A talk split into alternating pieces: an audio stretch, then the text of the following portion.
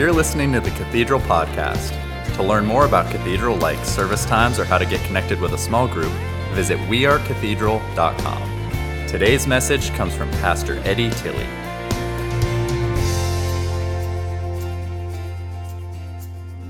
All right, good morning, good morning. How y'all doing this morning? Yeah, doing good. Good, good, good, good, good. Man, that was a strong worship set right there, man. Hey, let me tell y'all how much Pastor Dave loves you. When we shot that video you just watched, it was absolutely, bar none, the coldest wind chill day on record for Charleston. So I don't know how his mouth was moving. I think if you look closely, it really wasn't. Like words were coming out, but man, it was freezing, freezing cold. So I know it looked all nice and warm and beachy and all that. It was not. Um, but he is super, super excited uh, about that series. It's going to be so good. The book of Ephesians is such a, such a good book. So March is going to be a phenomenal, just great lead up to Easter. And the Can You Relate series has been amazing. How about Megan and Luke?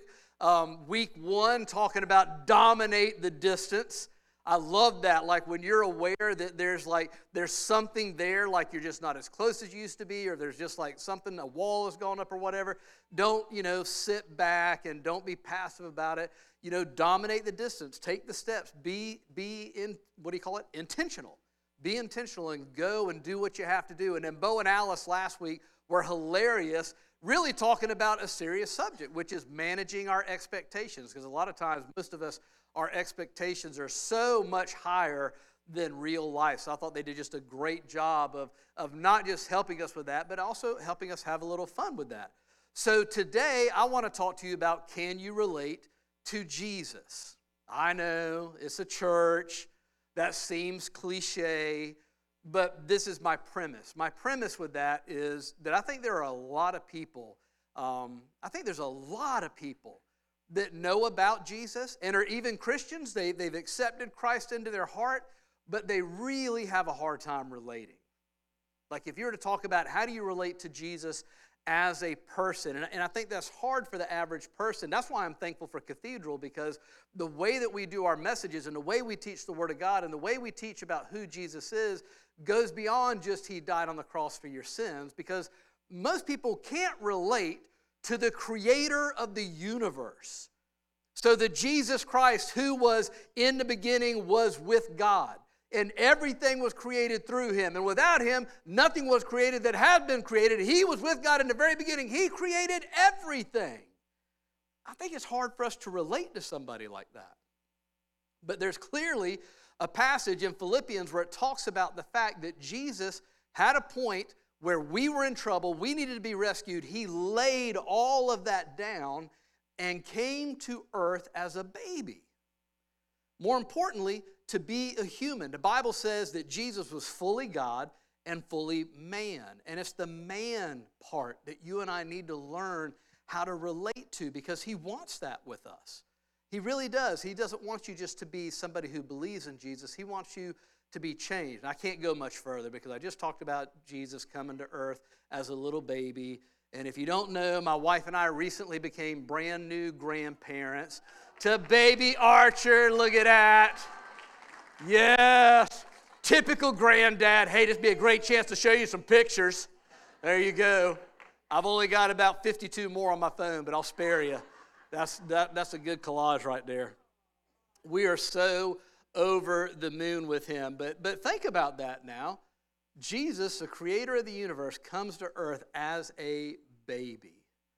That's the Jesus that I want us to relate to because as you're going to find out in this message, man, there's a lot going on in the world right now that that kind of more intimate relating relationship is what we need with Jesus. And it's not easy. It really is not easy. It wasn't even easy for the disciples who walked with Jesus. Look at this passage of scripture out of John 14. Jesus told him, talking to one of the disciples, I am the way and the truth and the life, and no one comes to the Father except through me. If you had really known me, the connotation there is an intimate knowing. If you had intimately known me, you would know who my Father is. From now on, you do know him and have seen him. An important part of what Jesus did when he came to earth was to show us the heart of the Father. There's a lot of things you read in the Bible that, that, that can look like God is just wrathful and angry and just ready to drop the hammer on you any moment. And part of Jesus' mission was let me show you the true heart of my Father. And he clearly says, if you've seen me, you've seen the Father. So to really know someone means that you have an intimate relationship with them. That can be with a spouse, but you can absolutely have an intimate relationship with your friends, with your family, your siblings, with, with coworkers, with your neighbors even. Intimacy means you just move beyond the surfacey kind of up here relationship. And now you go a little bit deeper where now I know a little bit more about you personally, like especially when it gets to struggles.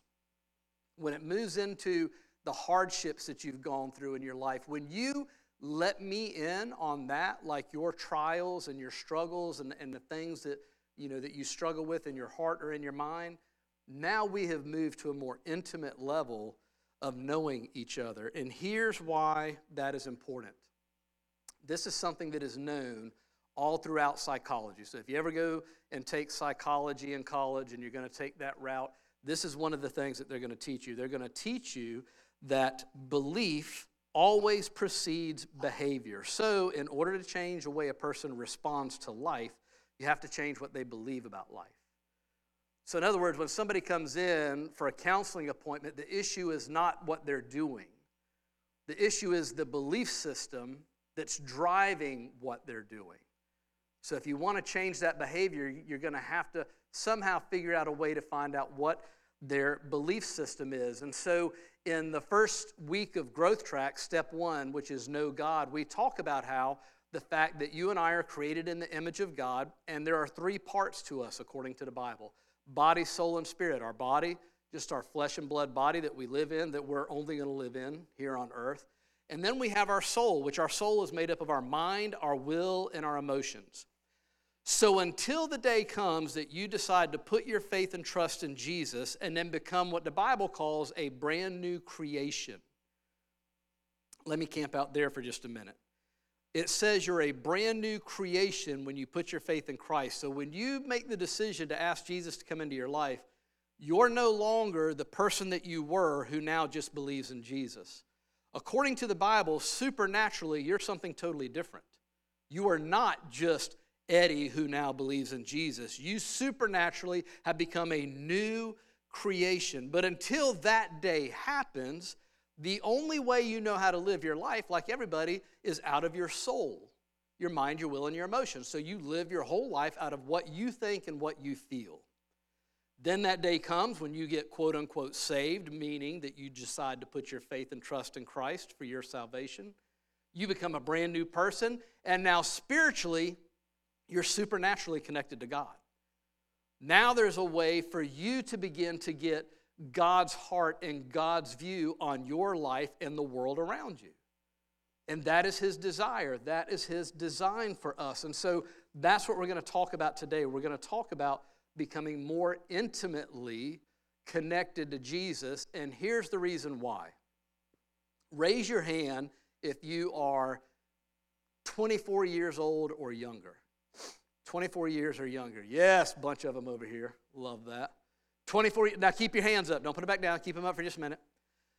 So, according to the U.S. Census Bureau survey that happened in March of last year, half of all the hands that are up in the air right now struggle with some type of anxiety or stress or depression disorder. Half. One out of every two. Y'all can put your hands down. Everybody who's 25 years and older, raise your hand, hold them up. According to those stats, Every hand that is up right now, one in three, 33% of you suffer with the same thing. Some type of anxiety, stress, or depression disorder. That is, those are, if you don't know, those are very high numbers. If you go back and look at the statistics just as early as 2015, they were dramatically lower. We're talking in some cases 60% lower so those are huge, huge numbers. And here's the problem if you're struggling with those types of things, that makes it very hard to relate to anybody, let alone Jesus.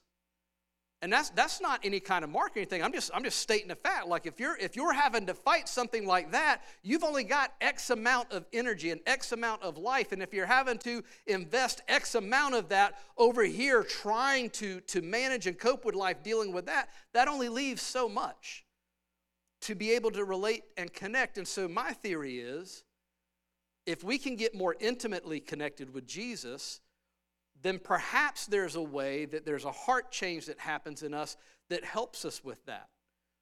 And like I said earlier, the way you get to know somebody intimately is you get to know what their struggles were. And Jesus struggled. Jesus had struggles. Again, I know I'm breaking a paradigm there. I think that we just think Jesus went through everything he did, and it really, yeah, there were some hard things, but I mean, he's Jesus Christ, the Son of God. But we're going to read in the Bible that Jesus experienced the hardships in life that we experience in the same way that we have experienced them. Let's look at anxiety and stress. World War II, they did a very interesting study, psychologists again. They studied the men that were fighting in World War II. This is what they found. With the infantrymen, the men that were boots on the ground in combat, after 60 days of being in combat, they were completely emotionally dead. I'm not saying that word. That's the word that's in the research paper. Like emotionally, just blank. There's just nothing there after 60 days of combat. And of course, I don't need to tell you why. If you've ever watched a show like Band of Brothers, you know, you know why. Here's the interesting stat. That one I don't think surprises anybody. The one I think is very surprising is there was another group of men that had a higher mortality rate than the infantrymen. These were what were called the dog fighters. These were the pilots who flew the planes and would end up in these dog fights with, you know, the enemy. So it's like one on one, you're fighting.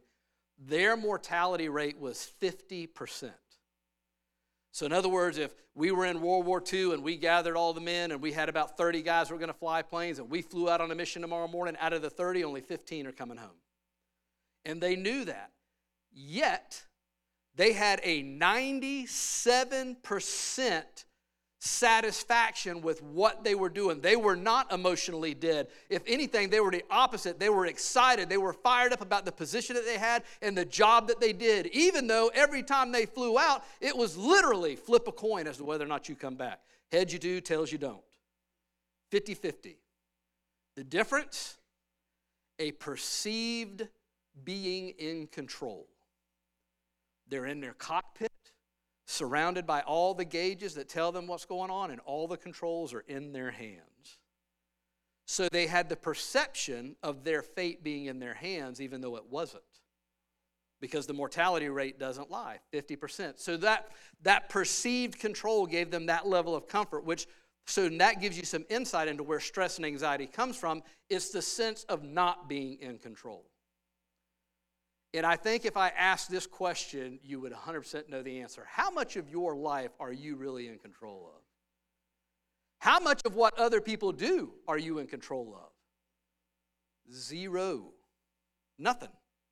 No sense of control. Here's the thing with Jesus Jesus was no stranger to that exact thing, that sense of not being in control and it getting so bad to where the stress and anxiety caused him to experience something probably even worse than most of us have. This comes out of Matthew chapter 20, uh, chapter 26. This is Jesus in the Garden of Gethsemane the night before he was crucified. It says he took Peter and Zebedee's two sons, James and John, and he became anguished and distressed. And he told them, My soul is crushed with grief to the point of death. Those are Jesus' words.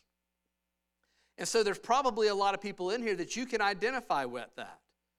You've been in a situation where your anxiety or the stress got so high, you felt so out of control that you maybe even had literally thought you were going to die. Because maybe you couldn't catch your breath. Maybe all of a sudden it just, the emotion so took over that even breathing became something hard for you to do. Jesus was there. My soul is crushed to the point of death. And he said, Stay here and keep watch with me. And he went on a little further, bowed with his face to the ground, praying, Father, if it is possible, let this cup of suffering be taken away from me. And then here's the key Yet I want your will to be done, not mine. Jesus was not in control. He was in control of his personal decision. In that moment, he could have pulled the plug, he could have bailed, he could have ran. He knew what was coming, he knew what was in front of him, but he also knew he was not in control of that situation. And if you don't believe that, just read that last line again. Not my will, but your will. He had to relinquish the fact that no matter how bad it looked, no matter how bad it seemed, no matter how horrible it looked like it was going to be, God is in control. And that is the key for you and I. I know sometimes we think that when we turn our lives over for God, man, it's just going to be so good and so wonderful. Never again are we ever going to have to deal with pain and tragedy and heartache and strife. I mean, your getting saved doesn't change the world, right? We all experience the same things. It's the same world. So there's absolutely times when you are not you are not going to understand why in the world God would allow whatever it is. But you do need to get to the point to where you say, God, I know that you're in, I don't get it. I would not do that. I don't understand that. But I know that you're in control. That's the way Jesus handled that. What about loneliness, which leads to depression? Again, according to the experts, we are in a crisis of disconnection, is what they call it. They're talking about loneliness, but they call it a crisis of disconnection. And you know what's driving it and making it worse? Now, they've, they've proven this. This is not just somebody's opinion. What is driving and making the level of disconnection and loneliness worse? Social media which kind of is backwards, right? Because you're, and here's the deal the deal is you have people that are already lonely and they're so desperately wanting these likes and these follows. And when they get them immediately, there's this sense of gratification. There's this sense that, okay, yes, somebody's on my side, they're with me. Then immediately you realize, but that's not real. The follow means nothing, the like means nothing. There's no real flesh and blood person here. So, what's driving our culture further and deeper into loneliness is social media, and they say what counteracts that is social interaction. Flesh and blood interaction. That's why I love, like for these young guys over here, we got a see you group, Cathedral Young Adults. And if you're in this room and you raise your hand and you're 30 years or younger, man, you need to be in that group. You need to go online, you need to, you need to do whatever you got to do, find one of these guys, go over there and ask them about it. Get in that group. They're meeting every single week. Just something like that, just getting around people that have the same kind of values and beliefs that you have can do wonders, wonders for you feeling isolated and alone. And if you say, man, I'm older than 30, we got tons of groups. There's tons of groups on our website that you can go online, you can sign up. I know it can seem scary. I know it can seem freaky. I know that a lot of y'all in your head, you're like, man, I ain't going to none of them groups. They probably sit around and chant and like vape weird things and stuff like that. No, they're not doing that. These are normal people. They're people just like you. Matter of fact, every, all these people leading groups, it was a journey for them to lead a group. For them to get up the courage to say, oh, because what if I decide to lead a group and nobody comes? Which is real. That happens, right? And so we coach them through that and we help them through that, but they're normal people just like you. There's groups on there for people that want to study the Bible, for ladies that just want to have fun, for men's groups. There's all kinds of groups. Find you something and get plugged in.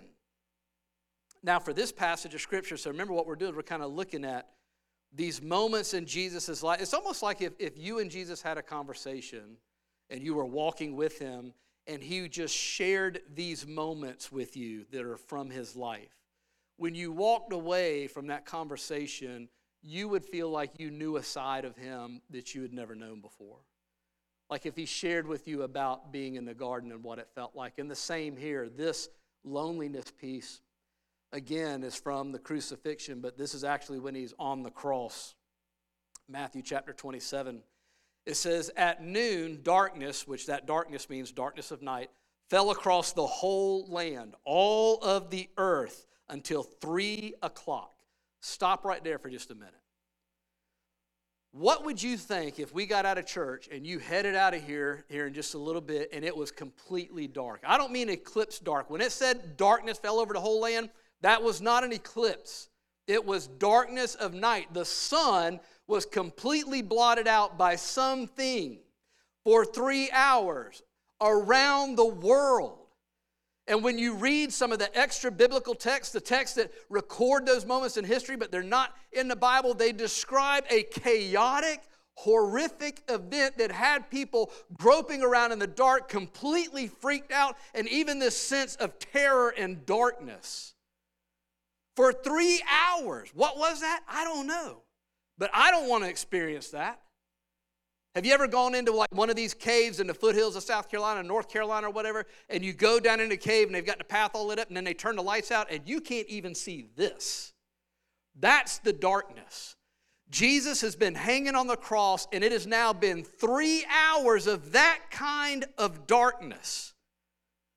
And it says at about three o'clock, Jesus called out with a loud voice. Now, look at that word in the Greek. Those are actually the Greek words. It's, and it's not, in the Greek, it's not pronounced phone, it's phone. There's a little accent on the E. So it's megaphone. Now, what does that look like? Megaphone.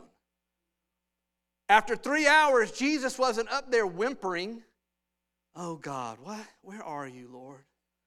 Lord, where, where, where did, why, why have you forsaken me? No, that's why you need to pay attention when you read. There's exclamation points, megaphone, my God, my God, why have you forsaken me? And then he breathed his last. That's what he experienced. That's the loneliness that he went through. I've been very irritated lately at pastors that are preaching that, that, that somehow the presence of God did not depart from Jesus. Jesus knew what the presence of God felt like, he'd felt it his whole life. And you don't cry out like that unless you don't feel that presence of God. And those are Jesus' words recorded in the Bible. And in that moment of loneliness, there was nobody there for him. Everybody that was the closest to him in his greatest time of need, they had abandoned him. Out of fear for their own life, they had run away. Didn't mean that they didn't love him. They just they just did what we all do sometimes. We just we just don't make the best choices. And they left him to die on that cross by himself.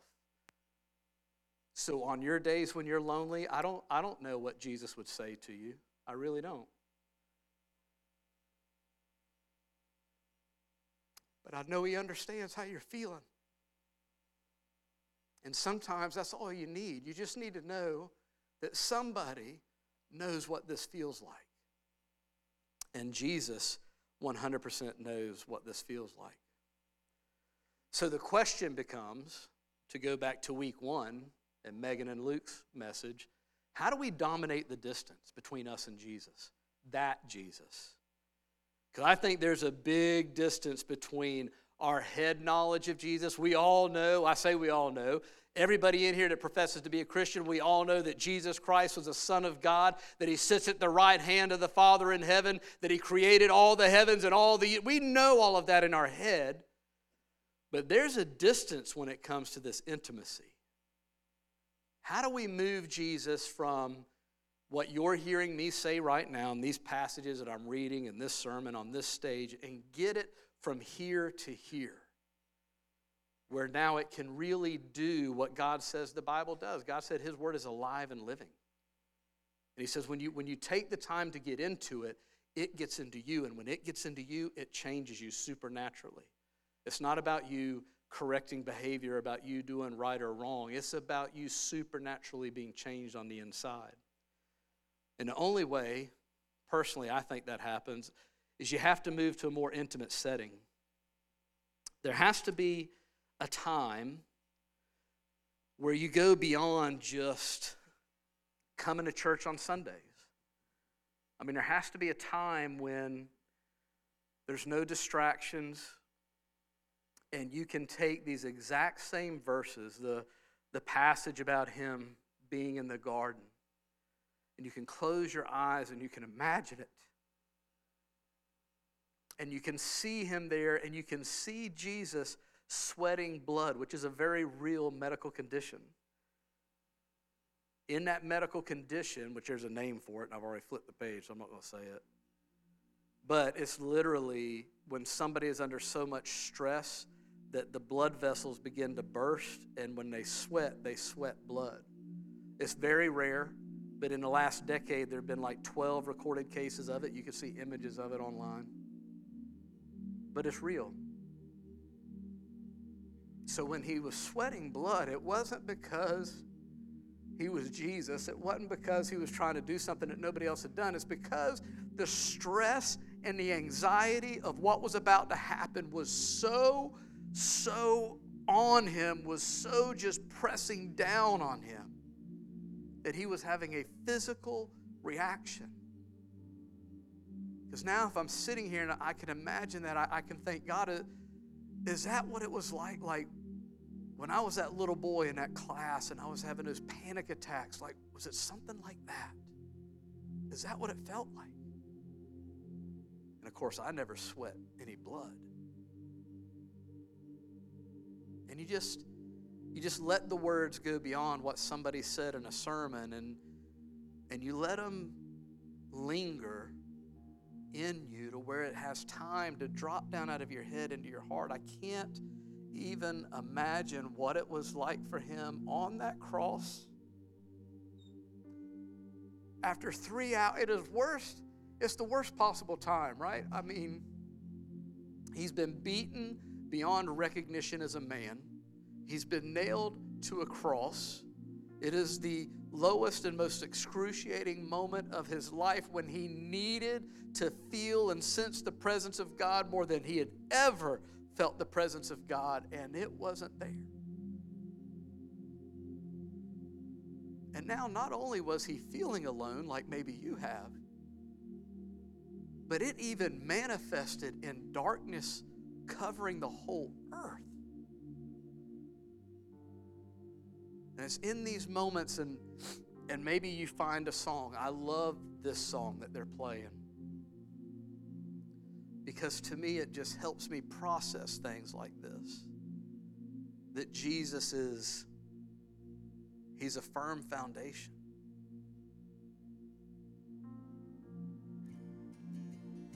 He's somebody you can trust. And there's something about a song that as you sing it, it's like it helps the words move. And that's a truth. That is a truth. Because everything is going to be shaken at some point or another, and many times. That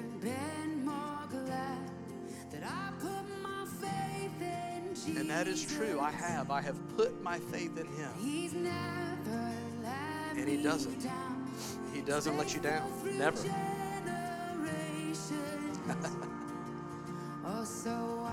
and this is why I love this song. never fail you. He'll never fail you. He'll never leave you. He'll never leave you by yourself. He'll never abandon you. He will not fail.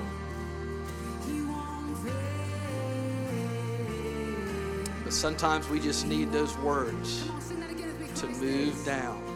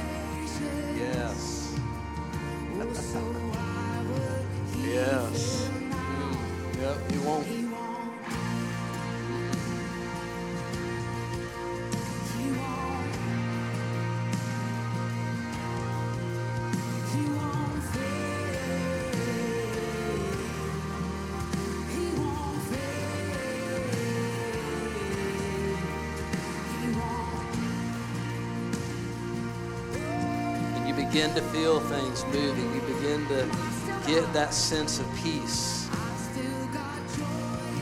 Yes, that's supernatural. Supernatural. That's right, it does it because it's supernatural. Mm-mm. Nope. Doesn't matter what happens. That's right. That's right. Yes.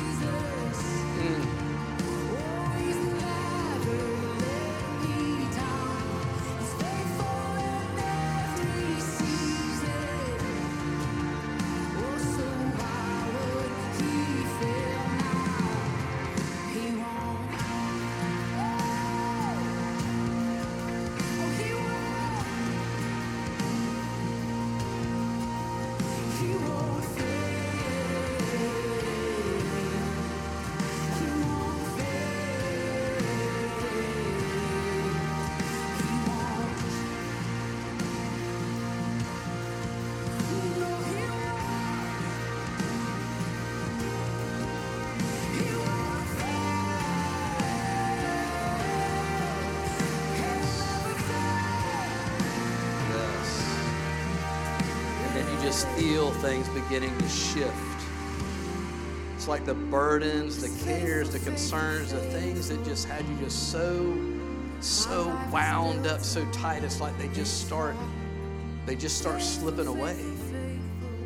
Even though what you're singing about is the truth, you're singing about, oh, the winds are going to come. They're coming. Yeah. They're coming. But my house is built on Christ. Yes. Yes.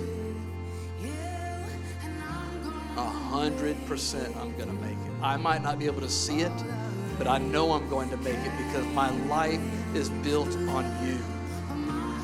You are in control. You love me unconditionally. You're not going to abandon me. You're not going to leave me by myself. No matter what I see, no matter what I'm going through, you are walking with me through it. I just have to trust you. I have to put my faith in you. I have to believe in you. Yes.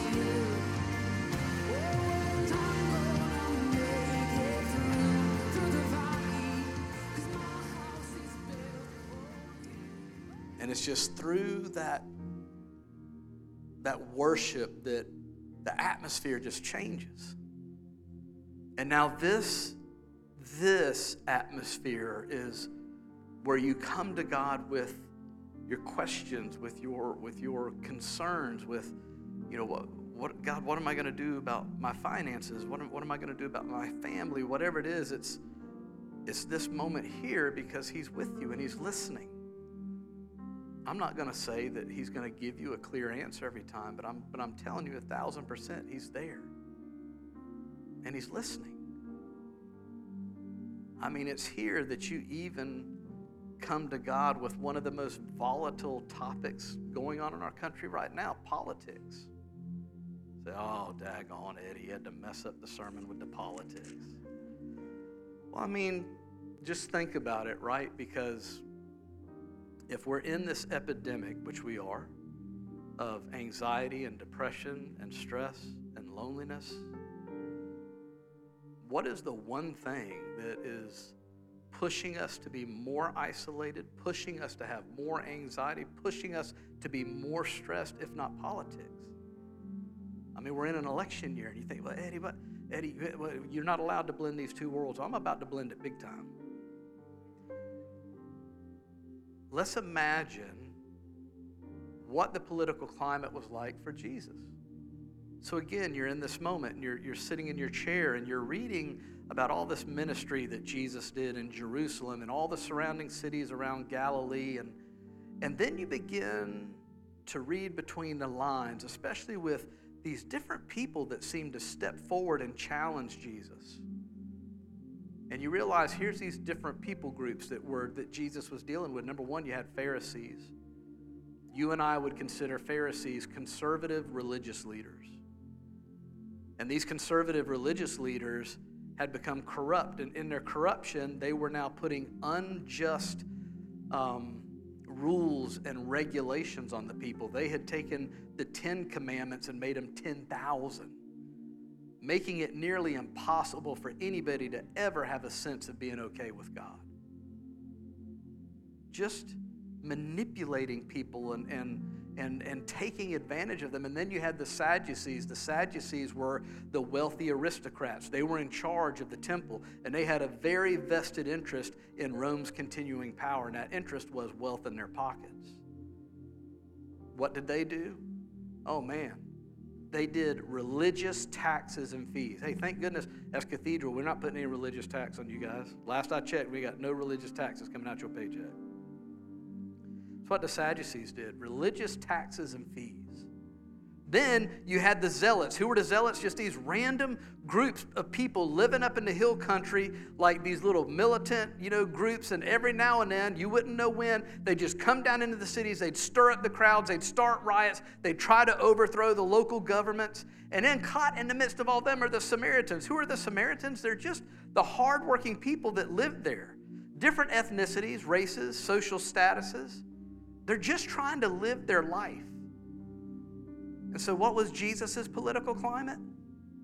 Well, he had these corrupt conservatives putting unfair pressure, using the Bible as a weapon against people. You had the Sadducees that were just putting unjust taxes and fees on the people. And on top of all that, there was this constant threat of random violence erupting at any moment between these different factions of people for no apparent reason. Does that sound familiar?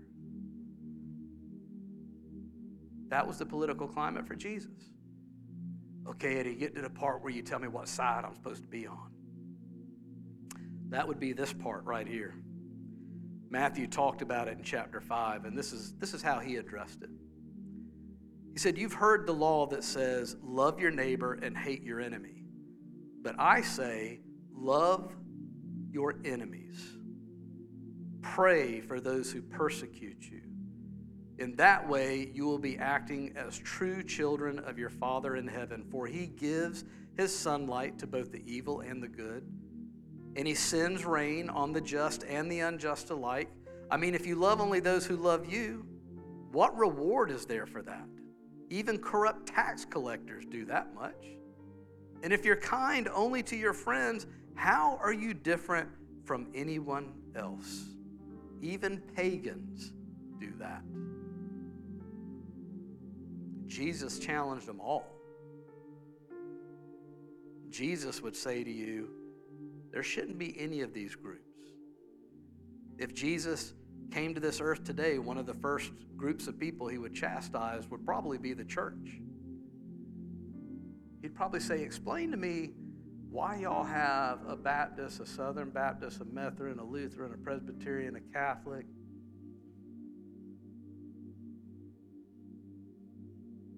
just the church, just followers of Christ. Now, in this whole politics thing, hear me right. I'm not saying don't get involved with politics. I'm not saying that at all. I'm not saying don't do your civic duty. You should. You should vote. You should absolutely vote. I will be voting. But I am saying where you make those decisions of who you're going to vote for need to come from right here.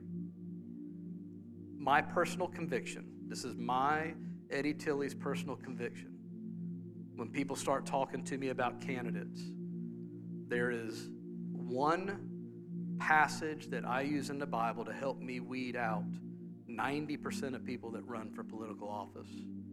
You find it in Psalm,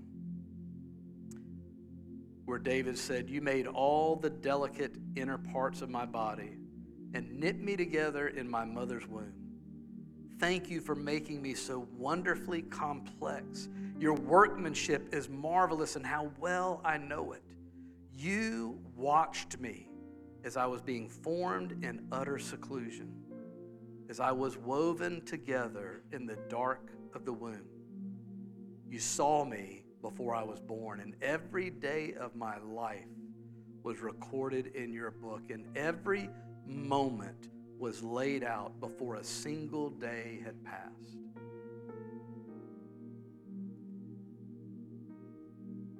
That should be all you need to know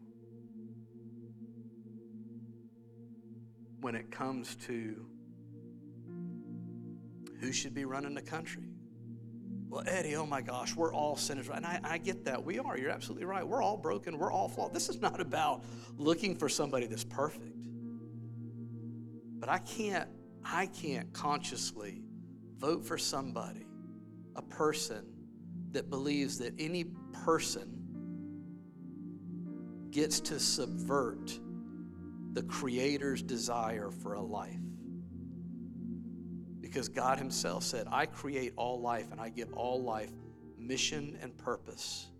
And I equip them and I, and I mold them and I shape them with incredible plans. None of us have the right to take that away.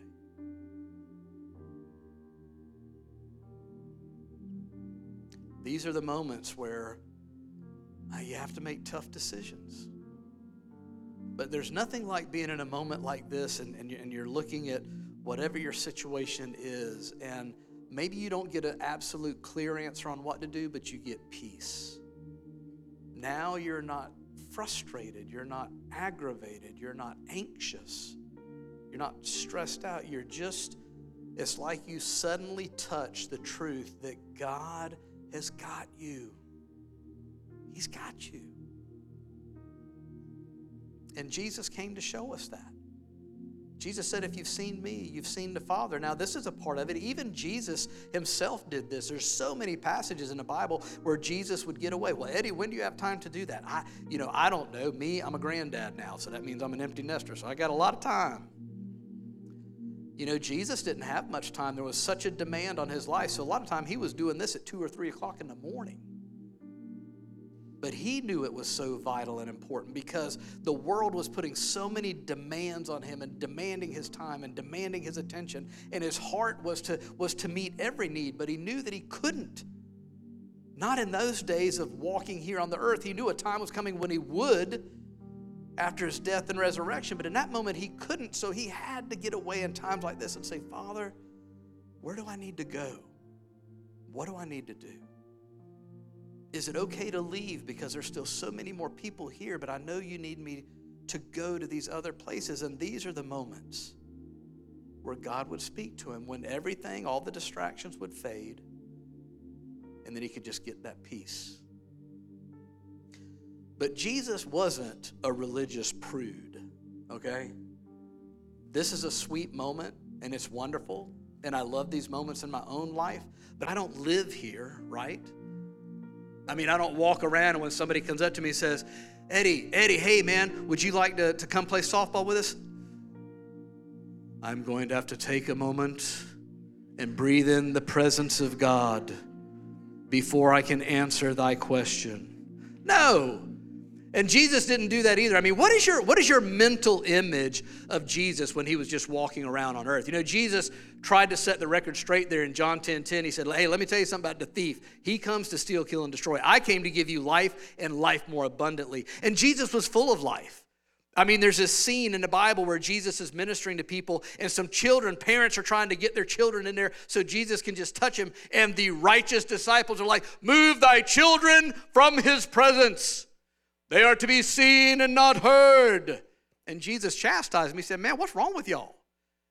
Get off the prudeness, man. Let them kids get up in here. And the Bible says literally, he gets down on his knee and he starts blessing the children. Now, this is what he didn't do. I bless thee, holy child of the Most High, woven together in your mother's womb. No. No, he's looking at these little kids. He's like, oh my gosh, you are just the prettiest little girl. You know, God has blessed you with the most beautiful eyes. I love your hair. You, you're just sweet. I can tell you, God has just blessed you. You are so sweet. Your heavenly Father loves you so much. Look at you, you fine, strapping young man. Man, God's blessed you with some muscles. I see him up underneath there. I see that little bicep flexion right there. You are a handsome young fella. Man, God has blessed you. That is the Jesus of the Bible. That is the Jesus that reflects the heart of God. And so I want to kind of make this transition into the more sort of everyday life Jesus. And The Chosen does a great example of depicting Jesus around the wedding that happened in Canaan, which is very interesting because Jesus and all his followers were invited to this wedding. And Jesus had not preached a single sermon or worked a single miracle up to this point. So that's not why they invited him. They were just like, dude, that man's fun. That guy's got a lot of life, man. We need him and his followers up in here in the wedding. They're just, they're just great guys to hang around with. So, in these couple of scenes that we wove together from The Chosen, you kind of get to see that more human side of Jesus. Take a look. Watch out for the frogs this time. oh, sons of Jonah! We were just looking for you. Uh, dancing to the song of Miriam, and we thought you wouldn't want to miss it. Of course. Let's the three of us show them how it's done, huh? I don't think that's such a good idea. Why? Andrew has four left feet. Four? Why four? When he tries to dance, he looks like a donkey walking on hot coals. Fish, wine. What will be next? Any suggestions? Anything. And everything. Let's do this. I'll go with you to the ends of the earth. I hope so, Simon. But I seem to remember there was a problem. Something about Andrew's feet. Andrew's feet. But first we must evaluate, no? No, uh, no, no, no, I can't. I think we have to. No, no, no, no, I can't.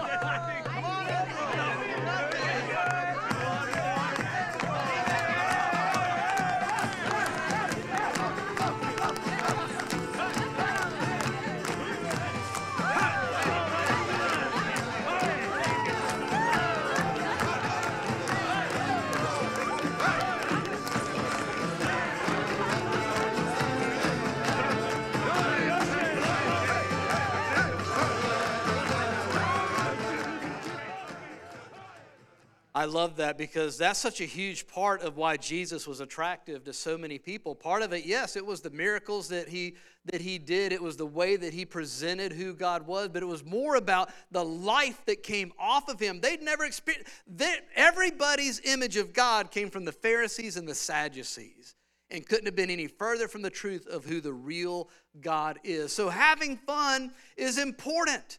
It's important to us for as a church. If you haven't seen our newest billboard lately on Ashley Phosphate, we want you to know church can be fun. Church should be fun. Look at that. Church can be fun. Yes, and some of y'all need help having fun. So I'm going to help you out.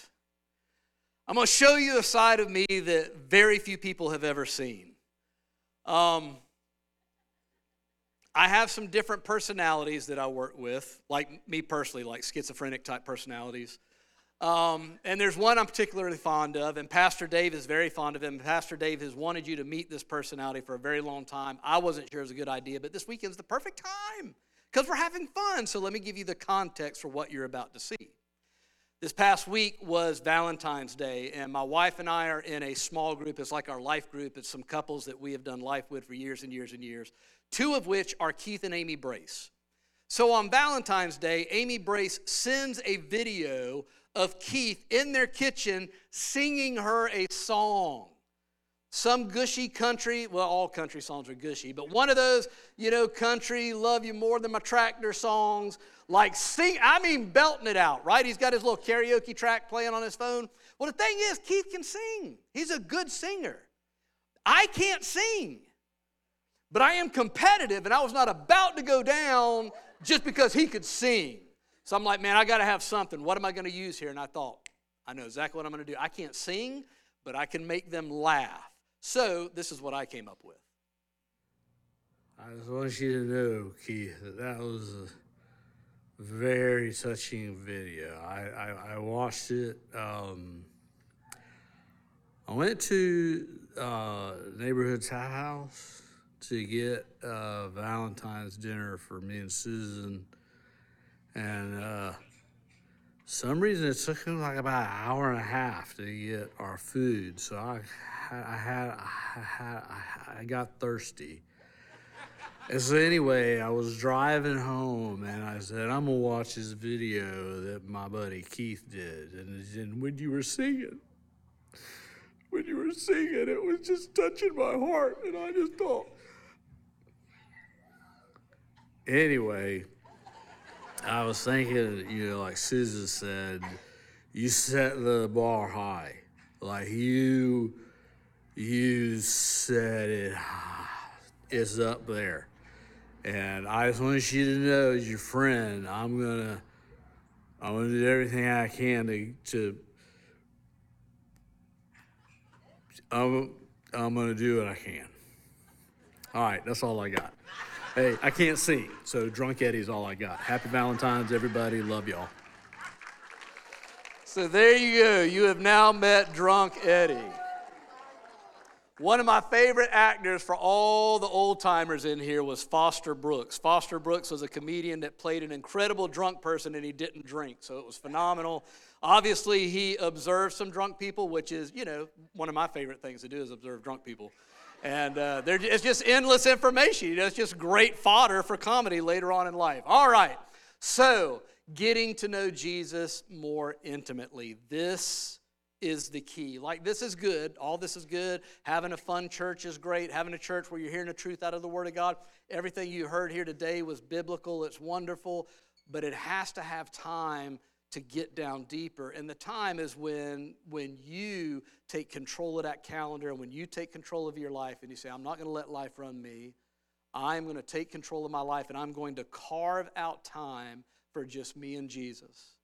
That could be through reading His Word, through listening to worship, or you have to figure out what works for you. We are talking in between services. It looks different for everybody, but the most important thing is that you figure out what works for you. All right, so before we leave, I've got one more fun thing I want to do. I want to celebrate Cathedral Academy. If you didn't know, we have a school. We actually have a preschool that goes from birth to three years old, and we have a school that goes from K 4 to 12th grade. And this year, Cathedral Academy has been breaking all of its records. Let me, let me give you some records that we've broken.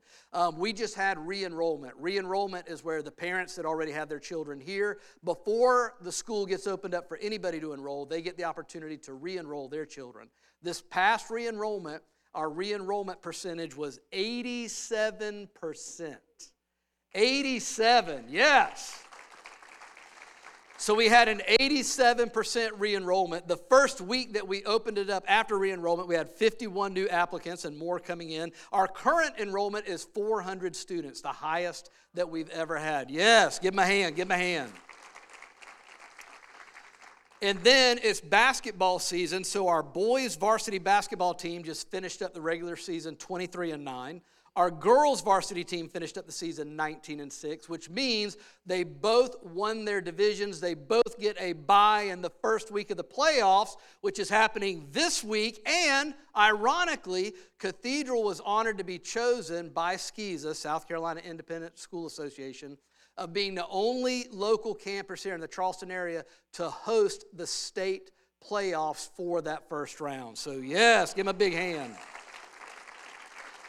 It's funny because we're hosting for the first round and we've got the bye week, so neither one of our neither one of our teams are playing in the first round. But that's that's just good good stuff. If you would like to know more about the academy, there's a table set up right out there in the foyer, and um, they'd be glad to answer any questions you might have. Stand to your feet with me if you would.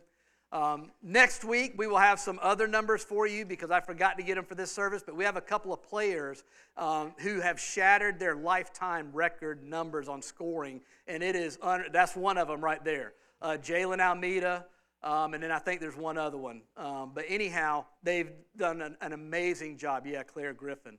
Um, so phenomenal, phenomenal. We'll get you more information about it, but we just want to celebrate them and celebrate Cathedral Academy. I want to bless you with the awareness that Jesus wants to have an intimate relationship with you. I know that you know him, I know, I know that you know of him, but he really wants to get to know you, the real you, not the perfect you, not the come to Sunday church you, not to you when you're doing good. He wants to get the nitty gritty you. When you're in your worst moments, He's had those worst moments too, and He wants to get to know you so that He can strengthen you and encourage you and help you get through those times of need in your life. I bless you with the awareness that you're taking that kind of light into that kind of a world which desperately, desperately needs it. So go out there, let your light shine. God bless you. We'll see you next Sunday.